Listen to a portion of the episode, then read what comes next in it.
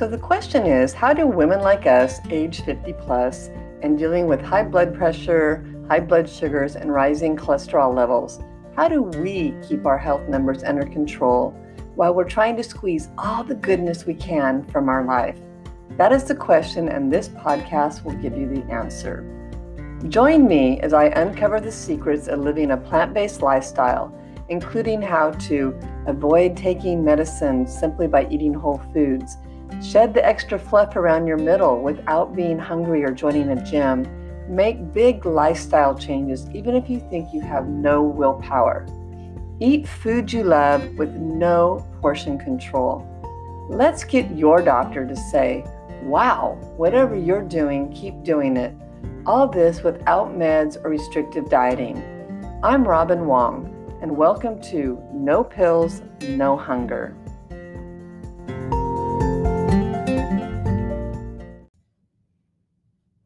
Welcome back, everyone. Welcome. This is No Pills, No Hunger. I am Robin Wong, and this is episode one hundred twenty-three. I hope you're having a, a wonderful day. And a topic I want to talk to you about today is the correlation between diabetes and depression. And so the rate of depression in people with diabetes um, is much higher than in the general population.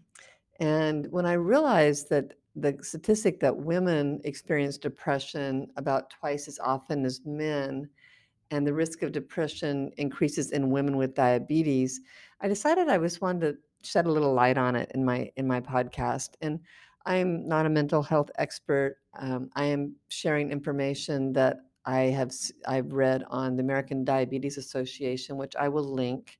And so, if um, right off the top, if you are feeling depressed or having a difficult time, I would encourage you to reach out um, and get help, okay? Um, you know, reach out to a mental health provider, okay? And for sure.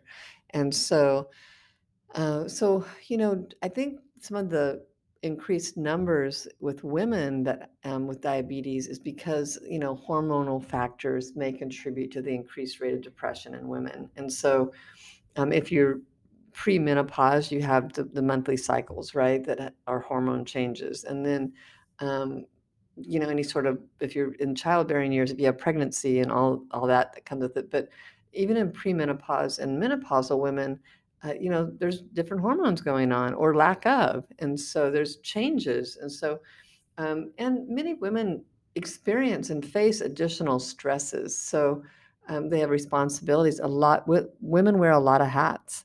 And so they have um, responsibilities at work and at home, might be a single parent, um, they're, they're caring for their children, often they're caring for aging parents.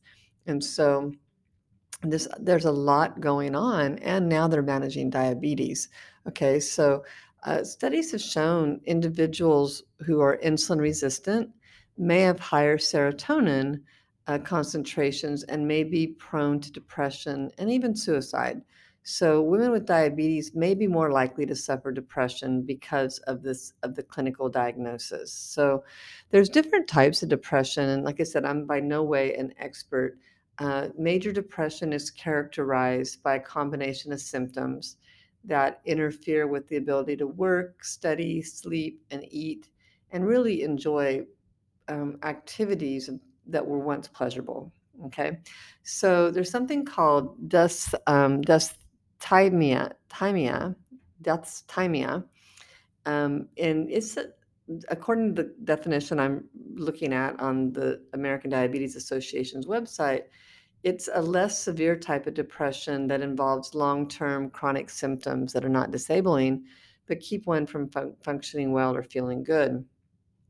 And then there's a range, right? You have the the ones you're probably more familiar with are like bipolar disease, a seasonal Uh, affective disorder, postpartum depression, of psychotic depression. So there's a lot of different types, but there's definitely um, some things that, you know, I think just being aware of it. And so with diabetes, it, the depression may not manifest it in those in those classic ways that I just just listed, right?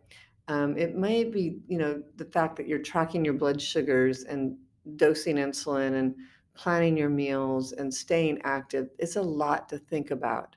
And so if you leave, it can leave you feeling run down and emotionally drained and completely overwhelmed, actually. And it's, there's even a name for that. And I've, I've talked about it before, called diabetes burnout. And it's also becoming, becoming um, diabetes distress. And so clinical psychologists that deal with people with di- type two diabetes or even type one, you know, start seeing these um, these classic uh, symptoms, I think, with them. But I think it varies from people to people, person to person. So just know. And so what's important is it's important to stay in touch with your emotions as you manage your diabetes. Check in with yourself. You know, how are you feeling? Are you stressed out? Are you angry? Are you sad? Are you scared? All those are valid emotions when you're dealing with a chronic um, illness like, like diabetes, a chronic disease like diabetes. Okay. So really take time to take inventory of your emotions and reach out to those around you and talk honestly um, and openly about how you feel. So um, better yet, find a mental health expert or healthcare provider to guide you through this emotional terrain around your disease. All right. So with diabetes, feeling physically good is half the battle. Feeling mentally good is the other half. Just know that. Okay. So I think, you know, those, those feelings that you might have are, are very normal. Like, it's natural to feel angry. I mean, it can start with your diagnosis of, of diabetes, and it can go from the question of why me to like rage at your disease, just depending on where you are in the process. And anger is an important part of your journey, really, toward accepting your life with diabetes. All right. And so while it can feel good and empowering to be this out of control, anger can also be really harmful to you and those around you. And it can lead to depression and st- stress. So the key with, to dealing with anger starts with being able to identify what's making you angry. Okay. Um, And so that that is where you want to start. It's like, you know, are you angry because, you know, the milk got spilled, or are you really angry that you have diabetes, right? I mean, so sometimes I think this anger manifests itself in these other small things when it's really a deeper issue. This is true in so many things in our lives, right, with emotions. You know, what comes out is often not really what's driving the emotion. When you go deeper, you're like, oh, actually, I'm really mad at what happened back at the office earlier today. But yet now I'm it, I'm at home and making it seem like it's because the dishwasher wasn't emptied. OK, so just know that you need to kind of, it helps to kind of go deeper and really look at it, and then realize that it's OK to be angry. And not that you have to suppress it, just understand it. I mean, maybe not even understand it, just acknowledge it. Okay. And so, you know, there's uh, some things you can do when you're angry. And it's like, you take a breath and breathe again and get a drink of water, sit down, lean back, uh, really try to uh, bring yourself back into yourself and work to quiet that anger, and maybe take a walk. Right? Sometimes movement really helps dispel those really intense emotions. So um, the other thing I think that happens with a diabetes diagnosis, there's all these stages you go through, right? There's um, denial. And so really beware of the denial. Uh, you know, with, as with every emotion you feel when you're diagnosed with di- diabetes, denial is natural. And, the, you know, there's also grief. Right? You're grieving the life that you used to have, and now it's different because you have diabetes. But with denial, you know, everyone feels this sense of not me, or I don't believe it, or there must be some mistake. Um, but at some point you have to accept your diagnosis and take action. All right. So this denial is not, it, while it's necessary, it's not really helpful. Okay. Aside from the fact that it helps you move through these stages. Okay. And really, you run the risk of not taking action to fight your diabetes and to keep yourself healthy. And so this denial actually puts you in this um, zone of doing nothing. And so, and we know um, time is of the essence with diabetes. And so you want to be proactive as much as you can and really get on it. And so denial stops you from doing that. And so um, part of steering out of denial is really to recognize to recognize it when when it comes up in your head, okay, and how it makes you um, avoid taking care of yourself. And so if you catch yourself saying things like, one bite won't hurt, okay, or this sore will heal itself, or not even doing your foot checks, okay, to make sure you don't have any sores. And, oh, the tingling on my feet really is something other than neuropathy. You know, you just ignore it. Uh, I'll go to the doctor later. I think that doctor is wrong. Um, I don't have time to do it. Or my diabetes isn't serious. And, oh, it's just diabetes. It's not that serious. Oh, I just have pre-diabetes. I'm, I'm barely, di- you know, have diabetes. You know, I'm barely over the line. Um, You know, everyone, just know that everyone goes into denial from time, time to time. Okay, it just, it just happens. But there's things you can do to make sure you don't stay there. And so that's that's the key. And it's like, you know, to I want to motivate you to, yeah, you know, if you're there, okay, feel it, understand it happens. It's going to maybe come and go, but you need to be moving forward. Okay, um, you know, to If you if your goal is to have good health, then you need to, um, you know, really take a look at these emotions. And so, you know, work, you know, with your doctor, work with a, um, your care team, if a mentor, if, if that, you know, to really help you through this, go see a clinical psychologist and, and set your goals. Okay, set your goals, because it's so much easier to know what to do every day if you know what you're aiming for. All right.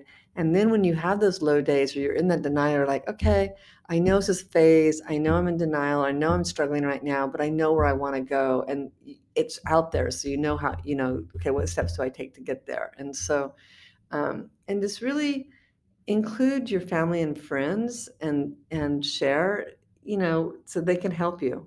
So they can certainly help you. Uh, just know that depression can sneak up on anyone. Okay. Sometimes there's a sadness or an emotional flatness that just won't go away. Sometimes you might feel hopeless and you have no idea what comes next. And, um, you know, that's when it's really helpful to have a community or have a mentor that can say, here's the plan you need to take, all right? Here's the, here's what we need to do. Here's your goals. This is how we're going to reach them, and really take you by the hand and help you do it. And once you get started, and, you know, then it gets, sometimes that inertia to get started is really difficult. So, um, you know, it, it, you know, this, um, these hopeless feelings can really show up, and depression can be hard to detect and can really, um, play havoc with your, with your self-care. It really can. So spotting depression is important. And so it's so here's some symptoms for you, okay? If you have a loss of interest or pleasure in the things that you used to enjoy, okay? Or if you have a change in sleep patterns, you're waking up earlier than normal, uh, a change in appetite, uh, trouble concentrating, loss of energy, nervousness, guilt, okay? Um, kind of sadness in the morning, morning sadness, any sort of suicidal thoughts. Okay, uh, withdrawal from friends and activities, uh, declining school and work performance. So, you know, if you're not being the stellar employee you were, or the student that you were, you know, um, maybe that's an indicator, because you're just kind of giving up. And so, you know, the withdrawal from friends and family, I actually saw this happen with a client. Uh, she just didn't feel good, and her diabetes, every time she'd go into the doctor, it was worse. And then she was having more, compl- you know, more and more medications. And now it's high cholesterol. Now it's blood pressure. Now it's fatty livers. All these things were, it was just starting to snowball, and she couldn't keep up with it. And, and it just kept bringing her down and down and down. So pretty soon, you know, she's not doing, seeing her friends anymore. She's not uh, coming out and doing social events with the family, or any social event. She's not cleaning her house. She's, you know, barely making it to work, you know, barely getting that done. And, you know, it just, and it was s- simply the depression. All right. Because it was just, nothing was going, she didn't know what to do next. And so, uh, you know, and just really understanding that these are signs and symptoms, and reach out and get help. And she lived by herself. She didn't, you know, she lives by herself. So there was not a partner or a roommate or anyone there could, that can even say, oh, I noticed these changes, right? So, um, you know, it just, so just know that depression and diabetes, it's not uncommon, right? And if you feel like you might be depressed, please talk with your doctor, share the information. Don't keep it to yourself. It's common, right? They almost expect it to happen, and they almost expect this anger and this denial, these stages to happen. And so, um, you know, if it makes sense for you, go see a therapist or a counselor and then work to overcome it. Uh, it, you know, it takes time for the depression to lift. It's not going to be overnight, but once you have the proper tools in place, the emotional tools in place, uh, you know, you'll, you'll get, you'll start recognizing when it's happening again, when you finally realize, oh, this is what's going on. And then when you, you know, uh, you'll have the tools there. So when you start seeing yourself slip down that way again, then you can step up faster. All right. And so I hope this helps because, um, like I said, I, when, uh, getting help with your diabetes helps so much. You shouldn't have to do it on your own. It's a lot. And these are skills that you haven't yet developed because you've never had diabetes before, okay? And so this is new to you. And so there's you you don't necessarily know how to do it yet. And yet we think we should, you know, think we should know how um, and and work hard on ourselves. And so, and when you're not getting the results you really desire and you crave and you want so badly, and you're trying all these things and you're not getting them, is I can see where the depression sets in. I really can. So if um, if any of these symptoms come up for you, please contact somebody. If you know somebody that's having these symptoms, please contact somebody.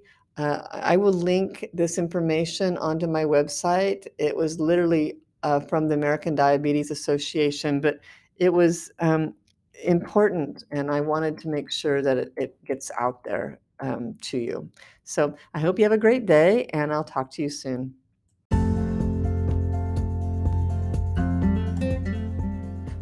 Thank you for tuning in today. I know there's about a million ways you can spend your time, and I really do appreciate that you spent some time with me. Thank you. If you got something out of this episode and know someone who would also appreciate it, make sure to share it with them. We are all trying to get healthier in order to live well, and you can show them you care about their health by sharing the, these messages. Want to start improving your health today? One place I like to start with clients is breakfast, since morning habits are the easiest to build. That's why I created a guide called Three Breakfasts to Lower Blood Sugars, which includes easy, delicious recipes for my favorite meals to start the day. Pick it up today for free at page.nutritionwithrobinrdn.com forward slash guide, or click the link for three breakfasts to, breakfasts to lower blood sugar in the show notes. Thanks again, and see you in the next episode.